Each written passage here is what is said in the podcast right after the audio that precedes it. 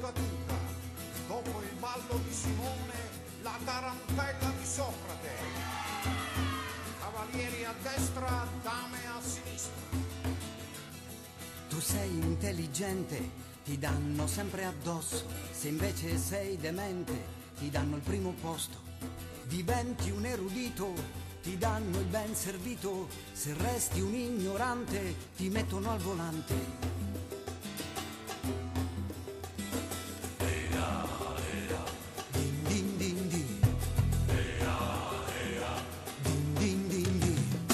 Sei un uomo onesto, ti fanno fuori presto, diventi una canaglia, ti danno la medaglia. Cartesio ci insegnava, io penso dunque esisto, io invece non ci penso, per questo ormai resisto. Lavorare mi stanca, lavorare mi stanca, lavorare mi stanca. Prendi la testa e poi scuotila, è la tarantella di Socrate. Il tuo cervello puoi spegnerlo, qui troppi in piedi ragionano. Prendi il tuo cuore e poi buttalo, è la tarantella di Socrate. Mettila in vendita l'anima, è meglio avere che essere vero. Din din din din, din din din din. Diventi San Francesco, gli uccelli scapperanno, diventi cacciatore. Buonasera carissimi amici e ben trovati e ritrovati su Radio Ruoti. Eccoci con la nostra rubrica Il Tafano, per la parte musicale e tecnica Antonio Mario De Carlo e ai microfoni Maria De Carlo e il socio dalla Sicilia Salvatore Magra, l'avvocato, e abbiamo questa sera un ospite dalla Lombardia, Giorgio Celsi. Ciao Giorgio. Grazie di avermi invitato, buona serata a tutti. Grazie a te Giorgio, so che fra un 3/4 d'ora devi andare a lavorare ai turni, vero? In ospedale? Sì, faccio l'infermiere. Bene, allora con te oggi metti un po' di curiosità già, ma come mai questo infermiere nella rubrica Il Tafano? E allora diciamo subito, cari amici, che questa sera, come avete visto anche dalla locandina, noi parleremo di un cuore che batte, di questa campagna che ormai sui social da circa un mese, no? Anzi da agosto che sta circolando sui social. Questa campagna è Giorgio Celsi, è il presidente dell'associazione Ora et Labora in difesa della vita. Giorgio, quando è nata questa associazione? È nata già nel 2016, ma è da tanti anni che l'avevo attivata. La nostra prerogativa è quella di andare davanti agli ospedali dove fanno gli aborti, uh-huh, per testimoniare con la preghiera e la testimonianza, che cioè per far emergere quello che avviene nel nostro ospedale, cioè l'uccisione dei bambini. E allora diciamolo subito, quindi mi sembra di capire Giorgio che la campagna Un cuore che batte è proprio, si riferisce proprio al cuore che batte nel futuro nascituro, no? Del bimbo in pancia.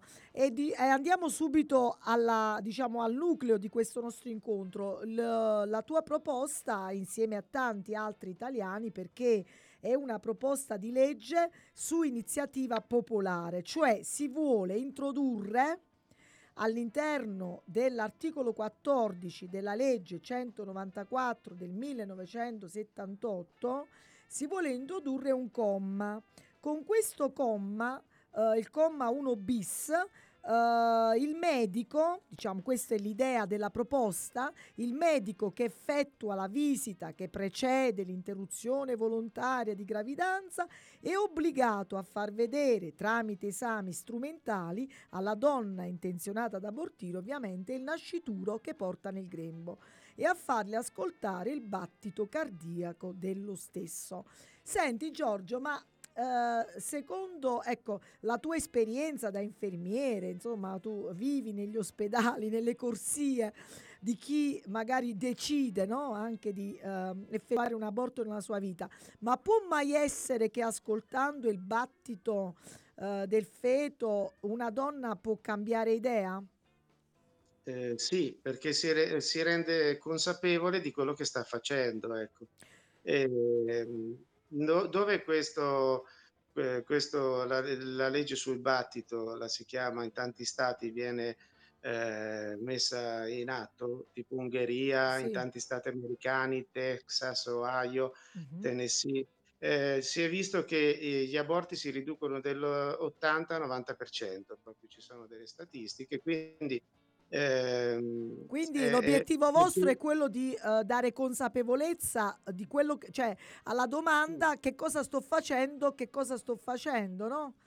Sì, per dare un pieno consenso informato alla mamma, perché io la chiamo mamma, perché la mamma è fin dal concepimento, no? Quindi è dare piena consapevolezza a questa mamma che è lì, che sta prendendo una decisione che influenzerà tutta la sua vita, e se abortisce in negativo, perché io lavoro in psichiatria, tante mamme che hanno abortito me le ritrovo lì. Poi tocchiamo anche questo argomento. Giorgio, permettimi di fare un po' di leggerezza.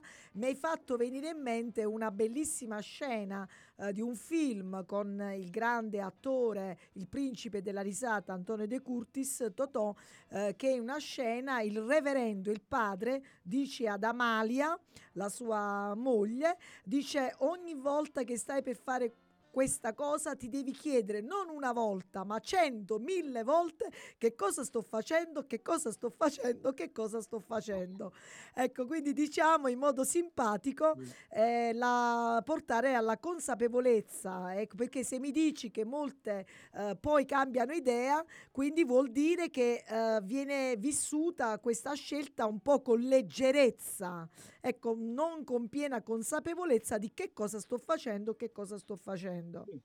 Sì, perché alla donna viene detto che è solo un grumo di cellule, vedrai se elimini poi ne potrai fare un altro in seguito, cioè tante di queste, cioè viene indirizzata male, ecco, viene influenzata male, cioè tanti una consigli, conoscenza non approfondita, mi vuoi dire, cioè non c'è una conoscenza approfondita.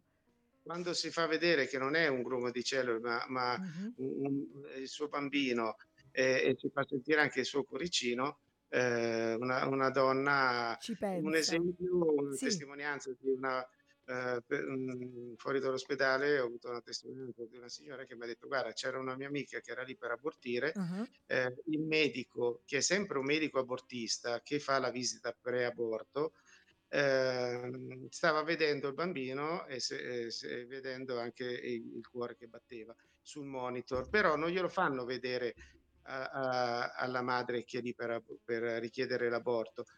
Lei, incuriosita, ha detto: perché non mi gira il monitor verso di me? Questo ha dovuto farlo, questo medico. Lei, quando ha visto il bambino e ha visto le onde del cuoricino che battevano, è rimasta sconvolta, e il medico, quando gli ha detto: adesso procedo a farmi il certificato per abortire, e lei ha detto: adesso che l'ho visto, lei pensa che io abortisco? Cioè, questa è andata via.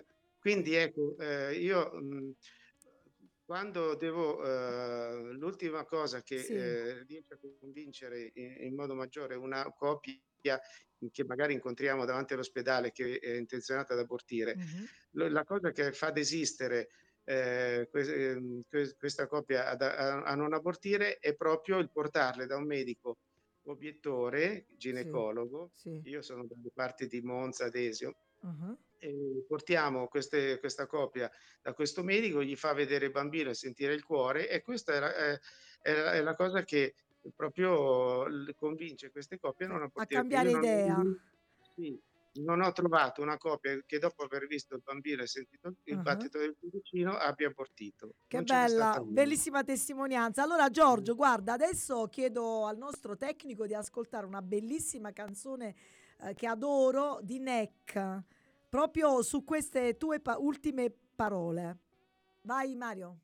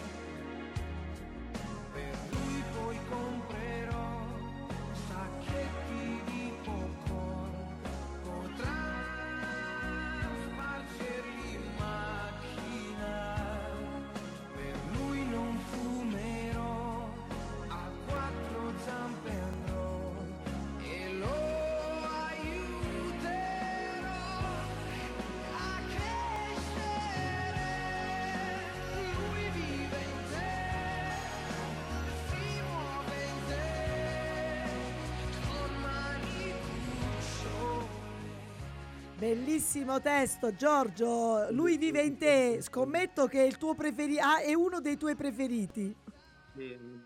Bellissima canzone. Sì. Allora, per chi... mamme ha convinto ad accogliere la vita questa canzone. Bello, sì. Bella testimonianza anche di Neck, perché poi si possono cantare canzoni senza senso, ma si possono anche cantare canzoni con un grande e profondo significato, come questa di Neck, che è davvero molto bella. E allora, per chi si fosse collegata adesso, siamo su Radio Ruoti, sulla rubrica Il Tafano, e con me in linea dalla Lombardia, Giorgio Celsi, il presidente dell'associazione Ora et Labora in difesa della vita, nonché infermiere presso la clinica, lo possiamo dire? Facciamo un po' di pubblicità? No, la clinica Zucchi, andatela a trovare a Giorgio, così magari vi dà anche un po' di materiale di dépliant e altre informazioni. Ci troviamo in Lombardia. Allora, senti Giorgio, abbiamo messo già sul tappeto un po' di questioni, perché è bella questa canzone, romantica, possiamo anche metterla da questo punto di vista, no? Io ricordo una ragazzina del liceo scientifico, secondo anno, lei insieme ai genitori, come anche un altro alunno con la fidanzatina del primo superiore, hanno deciso di far nascere il loro bambino, perché hanno ragionato nella prospettiva del futuro, cioè adesso è una cosa brutta, è una tragedia, diceva la mamma di questa, però io so che fra 20 anni sarà una gioia per la mamma, e questo che sto riscontrando, perché ogni tanto rivedo il nonno e quindi sono contentissimi in famiglia. Ma a parte questo aspetto romantico, diciamo, bello, purtroppo la questione della gravidanza, dell'avere un figlio o non avere un figlio, non è una questione che sta emergendo solo ora, no? Se torniamo un attimo indietro, anche nell'antichità, questa proposta del nascituro nel grembo materno, che si muove e c'è, cresce già. Siamo nel 420 avanti Cristo, penso a Platone, no? E anche a Socrate, che parlava del ruolo della levatrice, che con il canto poteva tardare la nascita oppure poteva facilitare l'espulsione dei feti, ma non vivi, quelli morti, già morti. Anche lì, caro Giorgio, la questione, quindi siamo nel 400 avanti Cristo, non avevamo e l'ascolto del battito del cuore, la tecnologia di oggi, altri strumenti, però questa questione dell'aborto ha creato sempre problemi, tanto che senza, ovviamente oggi non parliamo di questo, però era comunque c'era un dibattito su questa tematica. È un atto empio, qualcosa da non fare. Aristotele diceva che la generazione dei figli era un dovere anche del cittadino verso lo Stato, ma addirittura non generare figli poteva creare problemi di salute anche alla donna. Tu prima accennavi a qualcosa, poi ti riprendo quella tua testimonianza. E addirittura generare figli procurava, per l'antica Grecia, per i filosofi dell'epoca, l'eudaimonia, che è la felicità.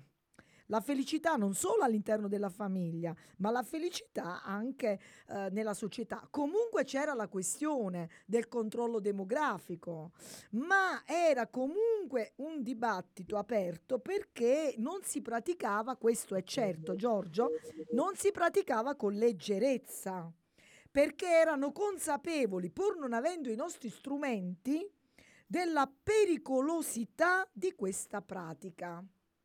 E allora Giorgio, e poi do la parola a Salvatore Magra, che è un avvocato, un esperto anche di diritto costituzionale, magari chiediamo anche a lui cosa rispetto, ecco, alla legge, sulla proposta di legge su iniziativa popolare. Ma allora Giorgio, già nel 400 avanti Cristo, senza ecografia, senza strumenti all'avanguardia, perché è visto come un problema, e ancora oggi tu mi stai dicendo che diventa un problema poi per la salute della donna che decide di fare l'aborto? Il giuramento di Ippocrate, già ai tempi che stai citando tu, diceva che il medico non deve eseguire aborti e neanche procurare l'eutanasia. Quindi rendiamoci conto che l'aborto non è un atto medico, perché la madre che vuole abortire non è malata, è solo incinta. E io direi che è un atto criminale, perché è un omicidio voluto, premeditato, perché viene programmato, e aggravato dal fatto che chi viene ucciso è un bambino indifeso nel grembo materno. E quindi non vedo perché una società si deve far carico di questi omicidi, perché poi anche noi ci stiamo facendo carico di questi omicidi, perché alla fine li paghiamo noi con una legge che lo permette. E quindi ecco, noi vogliamo con questa proposta di legge ridurre gli aborti, però siamo sempre nell'ottica che questa legge va abrogata, perché viola il diritto naturale alla vita.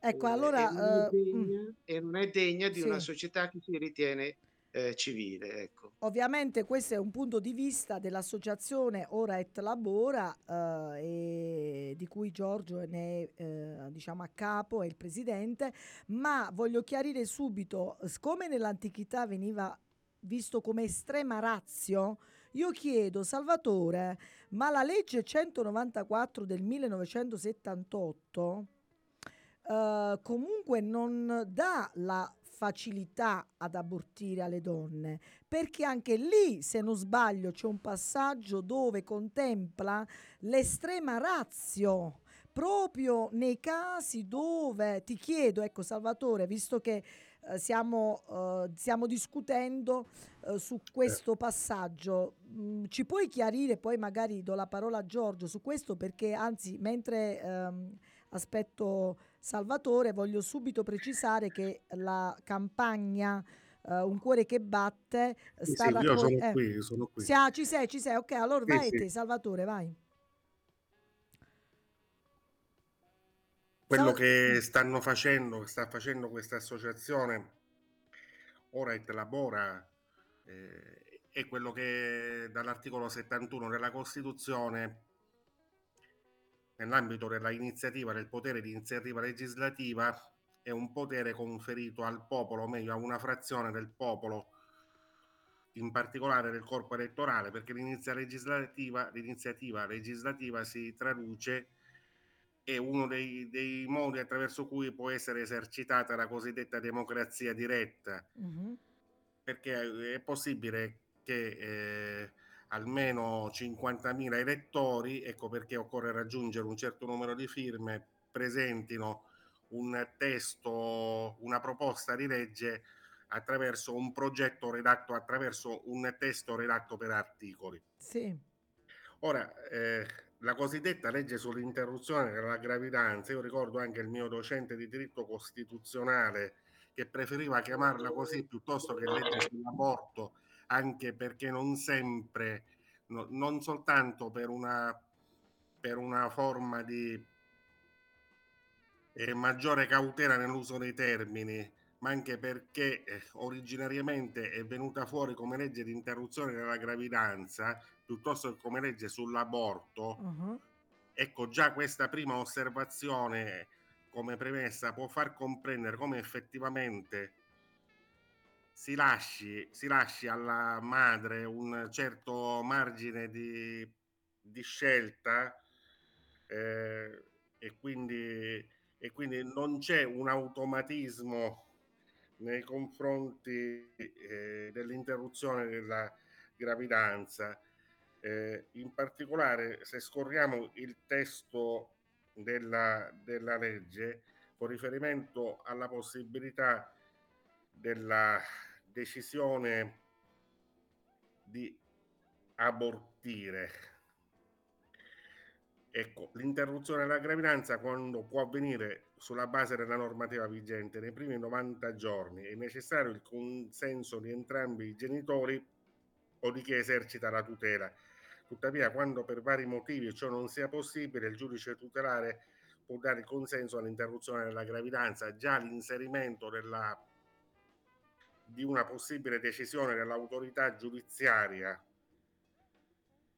nella ipotesi di assenza di convergenza del consenso dei genitori riguardo all'interruzione della gravidanza può far comprendere che già può essere l'interprete, può essere disorientato se si trova di fronte a una legge denominata legge sull'aborto, quando in realtà più che legge sull'aborto è legge sull'interruzione della gravidanza. Non è una truffa delle etichette, non è una questione meramente nominalistica, non è come definire il disabile il cieco non vedente, cioè i criteri adoperati nel momento in cui si è elaborato questo testo di legge sono dei criteri non orientati verso un'unica direzione, non unidirezionali, ma volti al tentativo di sia pure in un assetto che può essere condiviso come non essere condiviso, di trovare un punto di equilibrio tra il diritto alla vita del concepito, il diritto della persona in stato interessante di conservare un margine di decisione riguardo alla sua, specialmente quando si tratti di una donna molto giovane, al suo cristallizzarsi come donna che sia anche madre, e sotto altro aspetto il diritto dell'uomo di poter esprimere il proprio orientamento riguardo all'assunzione del ruolo del padre. Ma vorrei dire una questione, vorrei fare un'osservazione riguardo a quello che potrebbe non apparire come deterrente riguardo alla decisione di interrompere la gravidanza, vale a dire il fare ascoltare il battito del bambino nascituro, oppure il prendere visione delle immagini del feto che si muove. Io ricordo uno psicoterapeuta mi ha raccontato che trattava in psicoterapia delle persone che erano amanti della vita, con riferimento ai cosiddetti incidenti da discoteca. Può sembrare fuori tema, ma non lo è se si arriva alla fine del discorso. Quindi si trattava insomma di ragazzi spericolati, di amanti della velocità, quindi sotto questo aspetto il solito atteggiamento oppositivo riguardo alla possibilità che si verifichino incidenti particolarmente intensi che possano mettere in pericolo la vita di queste persone o la vita di chi queste persone accompagna. Questo psicoterapeuta suggeriva ai genitori di far visitare ai figli un reparto di traumatologia in cui si potesse constatare la gravità delle conseguenze di incidenti stradali particolarmente cruenti. Quindi effettivamente il far ascoltare il battito alla madre, il suono del battito cardiaco, sì, è come un'esperienza, è come se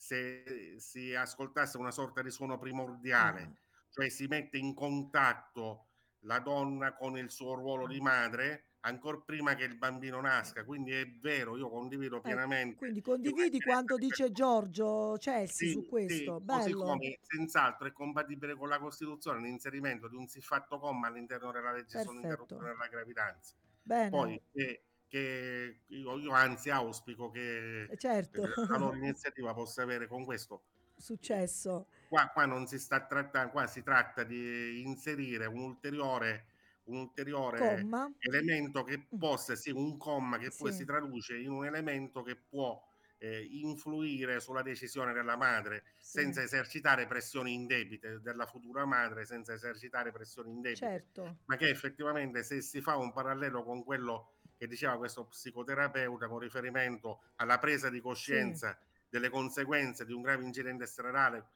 per esempio per stato di ubriachezza, quindi per velocità eccessiva, Bene, grazie Salvatore, sei stato chiarissimo. Quindi la proposta di Giorgio Celsi e dell'associazione Ora et Labora viene avvalorata da questa testimonianza anche di Salvatore, cioè su quanto, appunto, diceva già Giorgio, è importante creare questa connessione tra la madre e il futuro bimbo. Giorgio, ascolta, diceva Salvatore che ci vogliono 50.000 firme. Dove bisogna? Allora, intanto io e te ci conosciamo grazie a un gancio che è Maria Teresa Pasquariello di Ruoti. Noi stiamo trasmettendo qui da Radio Ruoti perché lei ha fatto questa proposta al comune e ai cittadini, no, della comunità di Ruoti, dicendo: andate al comune e depositate la vostra firma. Giorgio, fino a quando possiamo andare al comune o nei banchetti raccolta firme per far sì che si proceda verso questa missione? Allora, nei comuni si può andare a firmare fino al 7 novembre e poi i comuni hanno il tempo dall'8 al 14 di spedirci tutti i moduli certificati delle firme. Ecco. Nei banchetti ci sono quei 2 o 3 giorni in più perché poi dopo si ha qualche giorno in più di tempo abbiamo dato il tempo per il 15 di spedirci tutti i moduli, quindi ecco, diciamo fino al 12-13 nei banchetti che fanno la nelle piazze o davanti alle chiese. Vedo che c'è un bel fermento in tutta Italia, sì. Qualche comune stiamo ancora attivandolo perché c'è un po' di boicottaggio da parte dei comuni e questa è una cosa grave. Scusa, perché dici la parola boicottaggio? Ha detto bene Salvatore, è un diritto che il popolo può raccogliere le firme e mandarle poi. Sì, è un diritto, però ecco, tante PEC non sono state considerate e già da luglio protocollate addirittura, sì. E non sono state messe a disposizione i moduli per raccogliere le firme alle persone e ancora oggi stiamo rimandando PEC, sì. Abbiamo anche telefonato ai questori in certi comuni che rifiutavano addirittura ideologicamente di far firmare le persone. Quindi non per incapacità sul lavoro, era un voluto, era intenzionale, no? Credevo per errori di chi... No, in tanti casi era intenzionale. A Caserta trovavano la scusa che non c'era personale e allora adesso fanno firmare anche lì perché poi articoli su giornali, cioè è un diritto costituzionale, certo. Non vedo perché viene negato. A Carugate non gli piaceva la proposta di legge, non la mettevano alla firma delle persone, cioè allora non è che devi decidere tu. No, non mi piace questa cosa. Ecco, a noi di Conduco un Dialogo del Tafano questa cosa che ci dice non ci piace, perché abbiamo spiegato, e l'ha fatto anche l'esperto di diritto, che non è una proposta che parte dal basso, la Costituzione lo prevede. E non va ad abrogare una legge, ma va soltanto ad aggiungere all'articolo 14, lo ripeto, della legge 194 del 1978, va ad aggiungere soltanto il comma 1 bis. Ovviamente si lascia libere sempre le persone, sia in un verso che nell'altro. Quindi non siamo molto d'accordo per chi poi in nome di una ideologia toglie la libertà. Ma, ecco, questo caso. Questa proposta di legge che dico subito che è in linea con la dottrina della Chiesa Cattolica, perché tanti dicono cattolici che vanno in chiesa hanno delle contrarietà. È in linea con la dottrina cattolica perché nel certo. Vangelo in Vita 73 c'è scritto proprio che quando una legge abortista non può essere abrogata vanno intraprese azioni legislative affinché vengano ridotti gli effetti iniqui di questa legge, sempre stando nell'ottica di puntare poi all'abrogazione di questa legge, certo. Quindi noi siamo in perfetta linea con la dottrina cattolica, quindi quei cattolici che fanno obiezioni a questa legge, ecco, non sono in linea con la dottrina cattolica. Ma certo, perché è chiaro che non può essere che Dio, per chi crede, ovviamente per la dottrina cattolica, può essere che Dio è a favore dell'aborto, no? Mi verrebbe da ridere, perché è chiaro che la posizione biblica, evangelica e biblica è a favore della vita, così come tu prima citavi Ippocrate, che è appunto la medicina a servizio della vita e non della morte. Però voglio dire, noi lasciamo, ecco, la questione, comprendiamo che è molto complessa, si comprende, no? Però non si può fare ostruzionismo bloccando la raccolta di firme, che è un diritto costituzionale della legge, su una proposta, ripeto. E quindi, carissimi amici, Giorgio Celsi ci sta invitando, tra l'altro non solo cattolici, voglio precisarlo anche questo, perché anche i buddisti e anche altre religioni, ma anche atei, sono a favore della vita. C'è un centro di bioetica a livello nazionale dove non ci sono solo cristiani all'interno, ma ci sono persone di altre religioni e nonché atei. Questo per dire, non ci interessa la questione adesso religiosa, ma da un punto di vista proprio costituzionale e legislativa, che è un diritto poter fare una raccolta di firme di proposta. Poi l'intento è chiaro, l'intento è quello di accettare, di accogliere la vita da un punto di vista romantico, se vogliamo, ma anche da un punto di vista di salute della madre. E qui, Giorgio, questo passaggio, perché si crea, se si interrompe la connessione?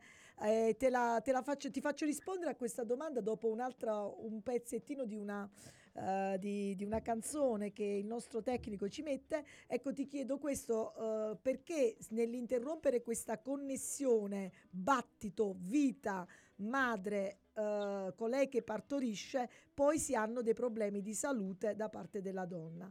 Vai Mario. Vorrei chiamare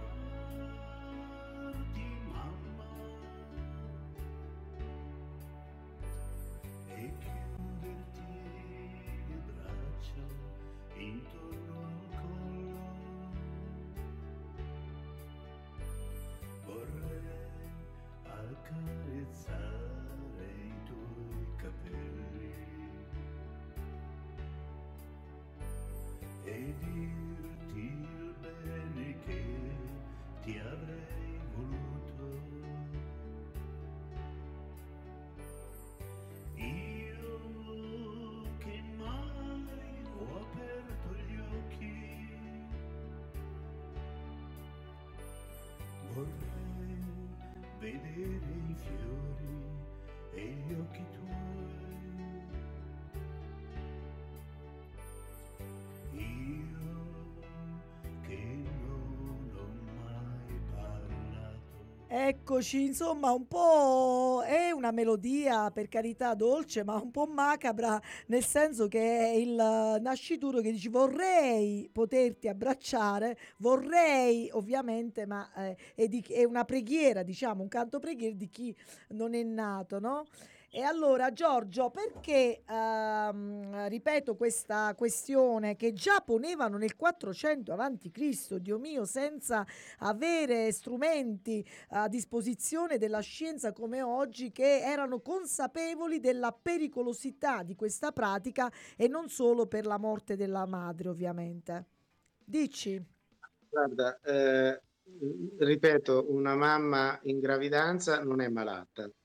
Quindi l'aborto è un'interruzione di un procedimento biologico che se interrotto crea gravissimi problemi. Infatti c'è proprio anche una sindrome post-aborto, ma non solo per la donna che abortisce, ma anche per il papà, anche per l'uomo. E quindi io ripeto, lavoro in psichiatria e quando vengono ricoverate tante donne nella loro diciamo anamnesi, c'è proprio l'aborto. In tante donne c'è proprio l'aborto, che è per gli psichiatri un sintomo proprio il perché poi stanno male queste donne, no? Quindi Giorgio, è come dire la legge della natura alla fine vuole la sua vendetta, tra virgolette, cioè vuole avere il suo percorso. Allora, se tu accogli la vita avrai vita, se tu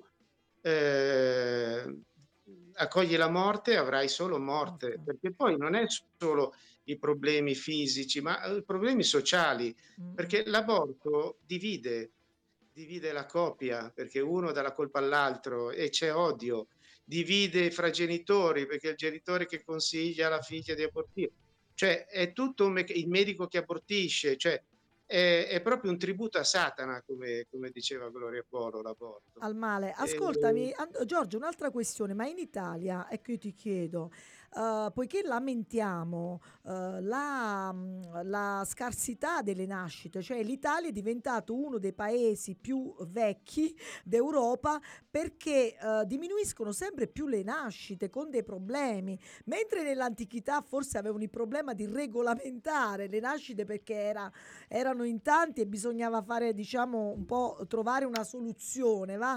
Invece adesso da noi è il contrario, si dovrebbero favorire le nascite per la questione proprio sociale. Noi siamo al mondo, dopo il Giappone, il penultimo stato per natalità, quindi facciamo conto che per avere un ricambio generazionale bisogna avere 2,12 figli per coppia, invece qua siamo a 1,22-23 per donna, quindi siamo messi male. Ci stiamo dimezzando ogni generazione, quindi non vedo perché dobbiamo investire con le nostre tasse su tutti l'autodistruzione, sull'autodistruzione.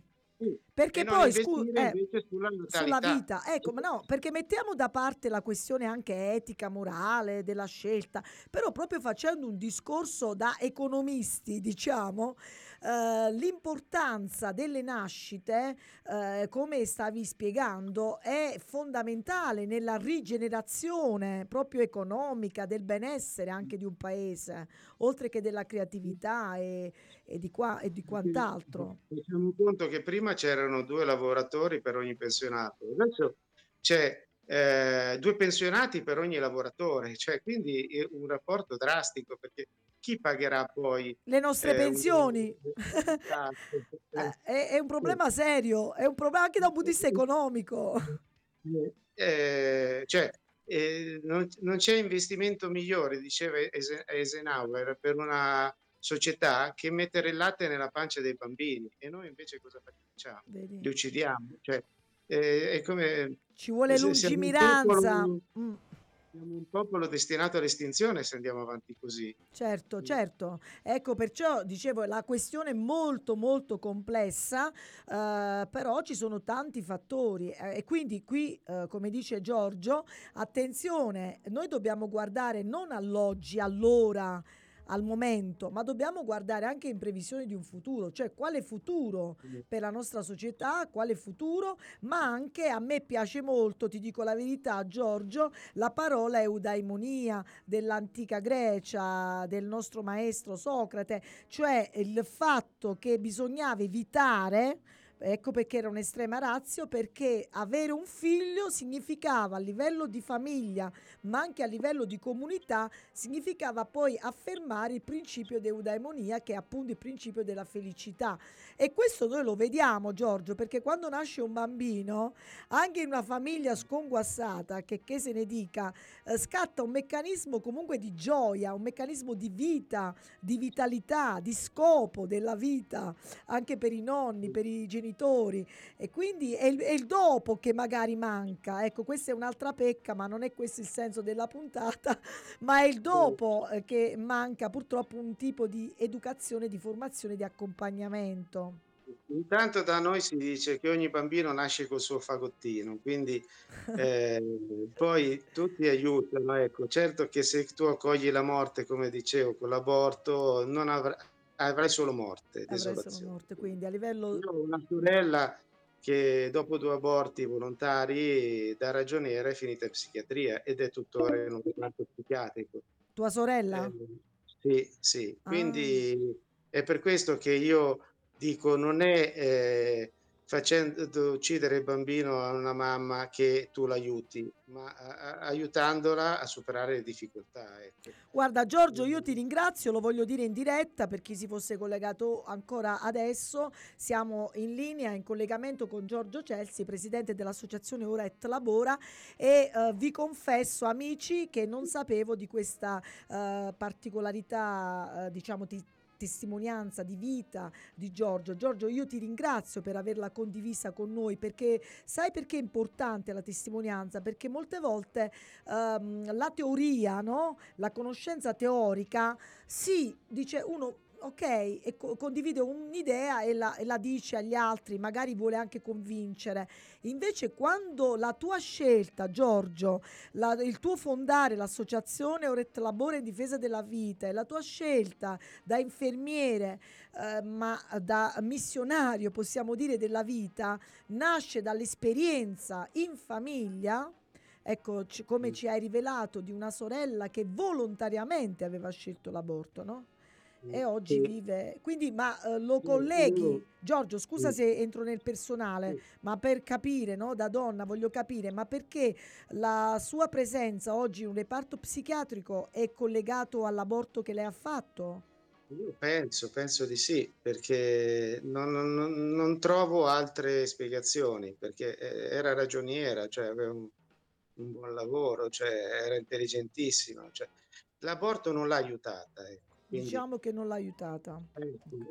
Infatti ogni tanto gli vengono in mente questi aborti che ha fatto, che avrebbe avuto dei bambini, che adesso non ha.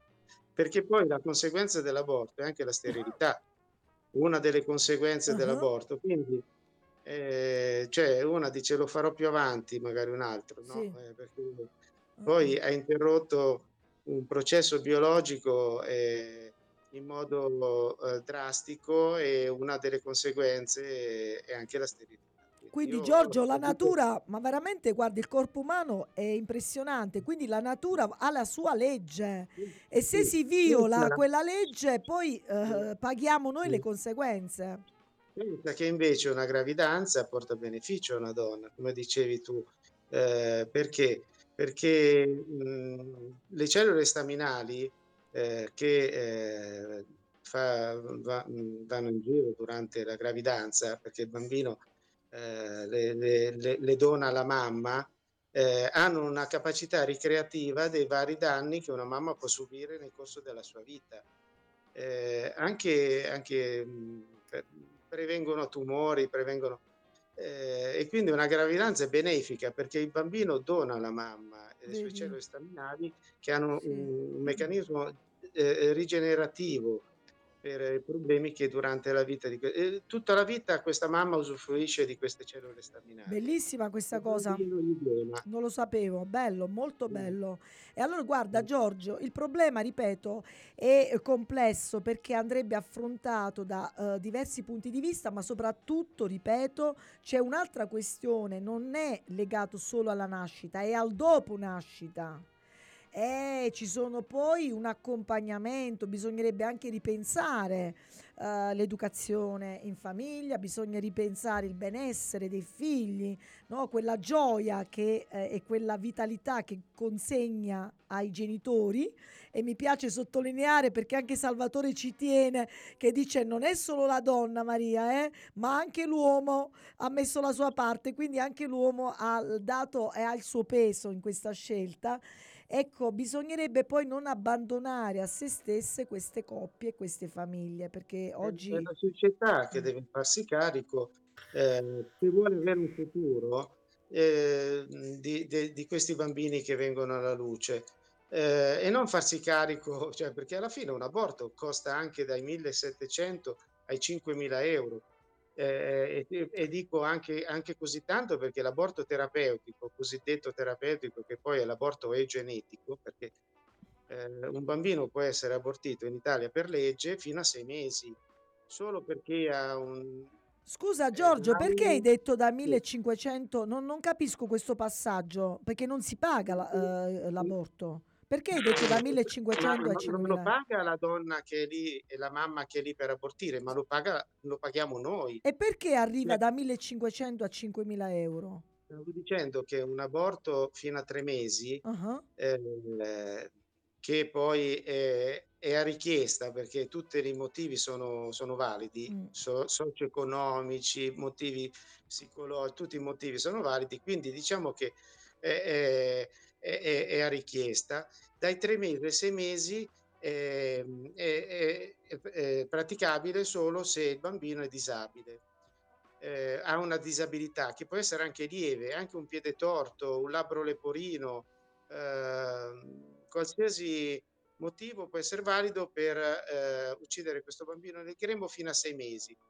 C'è questo inganno, no? Sì. Ma che per non farlo passare come eugenetica, che in effetti è eugenetica, cosa dice la legge? Se questa disabilità del bambino crea problemi psicofisici alla madre, quindi anche psicologici, quindi una madre dice: no, io non posso tollerare di avere un bambino Down, o col bambino col piede torto, o un bambino col labbro leporino, e lo voglio eliminare. E fino a 6 mesi è c'è fattibile. Un costo, sale il costo. E sale il costo. Ok, chiaro. Scusami Giorgio, siamo quasi al termine, mancano 8 minuti. Voglio dire questo, però voglio precisarlo per onestà intellettuale, e chiedo anche a Salvatore, se non sbaglio la legge dell'aborto, comunque la 194 del 78, in un articolo preciso dice che se le cause sono le condizioni socio-economiche, lo Stato è tenuto a rimuovere tutti questi ostacoli affinché la donna liberamente possa partorire suo figlio. Quindi se dovessero esserci, lo facciamo anche questo appello a chi ci sta ascoltando, dovessero esserci problemi economici, ci sono i centri di aiuto alla vita e ci sono tanti altri organismi, e bisogna chiedere aiuto anche a un consultorio, no? Dici: io vorrei avere un figlio ma non posso perché siamo disoccupati, per esempio. Quindi c'è una spesa da parte, un'iniziativa da parte dello Stato, delle organizzazioni per alleviare. È così, Giorgio? Il problema è che la mamma che è intenzionata ad abortire trova nella sua strada il personale non obiettore, quindi il medico che fa la visita pre-aborto, che è il medico abortista, il ginecologo abortista, che poi non spiega, non dà queste indicazioni, dici? I consultori difficilmente sono cattolici, difficilmente ci sono persone sensibili al tema. Obiettori è raro che ci siano, quindi è un specchietto per allodole quello che la legge dice, no? Meno male ci sono enti privati che aiutano queste donne. Comunque ci sono, noi lo diciamo adesso perché magari molte non lo sanno, diciamo che se fosse questo il motivo, dal punto di vista economico ci sono vari organismi, basta chiedere aiuto, informarsi. Oggi nell'era della tecnologia e della comunicazione, insomma, è anche un po' difficile che uno non sappia. Bisogna che io aumenterei anche i presidi di preghiera davanti agli ospedali, perché tante mamme mi hanno detto che hanno abortito, se io vi avessi incontrato davanti all'ospedale quando sono andata ad abortire, probabilmente non avrei abortito. Certo, perché la persona che si incontra lungo la propria strada è fondamentale poi in queste fasi, anche perché poi da lì poi partono gli aiuti. Noi come associazione non è che diciamo solo non abortire, certo, ti aiutiamo. Poi c'è anche il Movimento per la Vita, il Progetto Gemma. Ecco, però questo non viene fatto sapere alla mamma che va lì a richiedere il certificato per abortire, e questa è la cosa grave. E questo è gravissimo, perché per interessi economici, perché un ospedale, essendo un'azienda, non ha interesse a dissuadere una mamma da abortire, perché per loro sono entrate economiche, no? Mamma e quindi... mia, e siamo diventati siamo diventato merce, stiamo diventati, ma è tutto a un prezzo, no? Siamo diventati della merce, questo in generale, Giorgio. Un corso d'aggiornamento per ostetriche e ginecologi, una ginecologa che conosco ha detto che sono usciti un po' di persone scandalizzate quando hanno detto: noi dobbiamo incentivare l'aborto rispetto ai parti, perché guadagniamo di più con un aborto che con un parto. Vabbè, cioè, allora di fronte a queste parole io non le commento, le ascolto e diciamo invece, perché noi siamo per l'eudaimonia, quella bella della felicità, del benessere, e diciamo a queste mamme che hanno difficoltà che solo alla morte non c'è rimedio, per portare un po' di leggerezza, Giorgio, permettimi, ma tutto si può risolvere, solo alla morte, mi pare, no? Lo diceva anche il dottore, un film, solo alla morte non c'è rimedio. E allora, carissimi amici, accogliamo l'appello di Giorgio Celsi, è costituzionale, ce l'ha spiegato Salvatore Magra, possiamo promuovere questa, sostenere, insomma, con una semplice firma presso i nostri comuni entro il 7 novembre, oppure lì dove ci sono i tavolini della raccolta firme nelle piazze italiane, domenica, sabato e domenica, anche per la Basilicata a Potenza, ma ripeto, andando nei comuni entro il 7. Quindi una firma non ci costa nulla. Dimmi, Giorgio.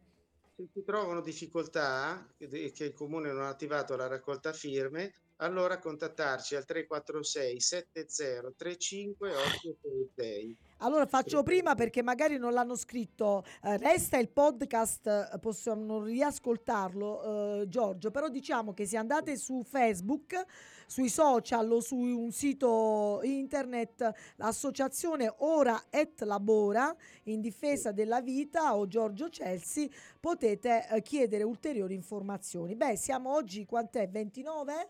Abbiamo ancora altri 7-8 giorni di tempo, quindi accogliamo questa proposta, non ci costa nulla, tanto la mamma va lì, poi è sempre libera magari di fare altro, però a poter inserire questo codicillo, diciamo questo comma, per ascoltare il battito. Si ascolta tanta anche roba. Dimmi, Giorgio. Anche perché un genitore, una mamma ha la parola per parlare, anche il papà, certo. Anche ma un bambino cos'ha? Ha il battito. Bella questa cosa.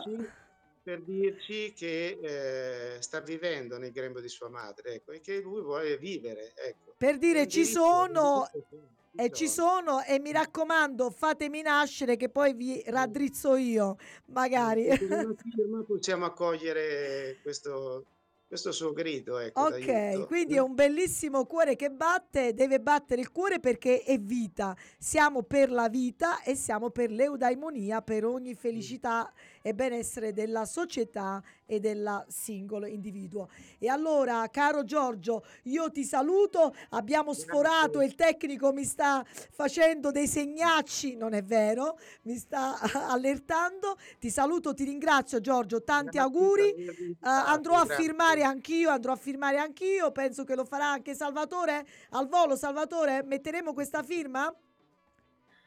Sì, ripeto, io condivido pienamente il tipo di intervento allo scopo di riorientare meglio la scelta della donna, quindi. Benissimo, e allora viva la vita, ciao a tutti amici, grazie Giorgio, un cuore che batte, vai Mario. Ciao. Grazie, ciao Salvatore. Grazie a voi. Vai, sigla. Dopo il ballo del Papà, dopo il Tucatuca, dopo il ballo di Simone, la tarantella di Socrate. Cavalieri a destra, dame a sinistra. Tu sei intelligente, ti danno sempre addosso, se invece sei demente, ti danno il primo posto. Diventi un erudito, ti danno il ben servito, se resti un ignorante, ti mettono al volante.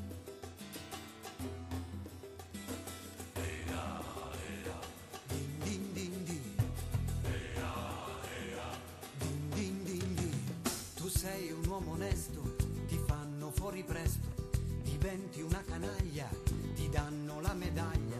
Cartesio ci insegnava, io penso dunque esisto, io invece non ci penso, per questo ormai resisto.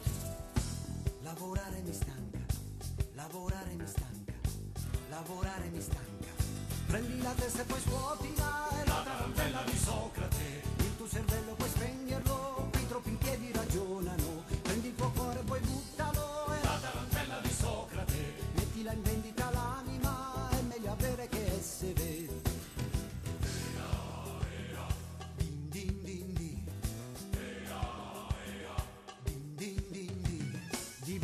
San Francesco, gli uccelli scapperanno, diventi cacciatore, ai piedi ti cadranno. Eraclito diceva che tutto scorre via, fermiamoli creativi con la burocrazia. Lavorare mi stanca, lavorare mi stanca, lavorare mi stanca. Prendi la testa e poi scuotila, è la tarantella di Socrate. Il tuo cervello puoi spegnerlo, qui troppi piedi ragionano. Prendi il tuo cuore e poi buttalo, di Socrate, mettila in vendita l'anima, è meglio avere che essere.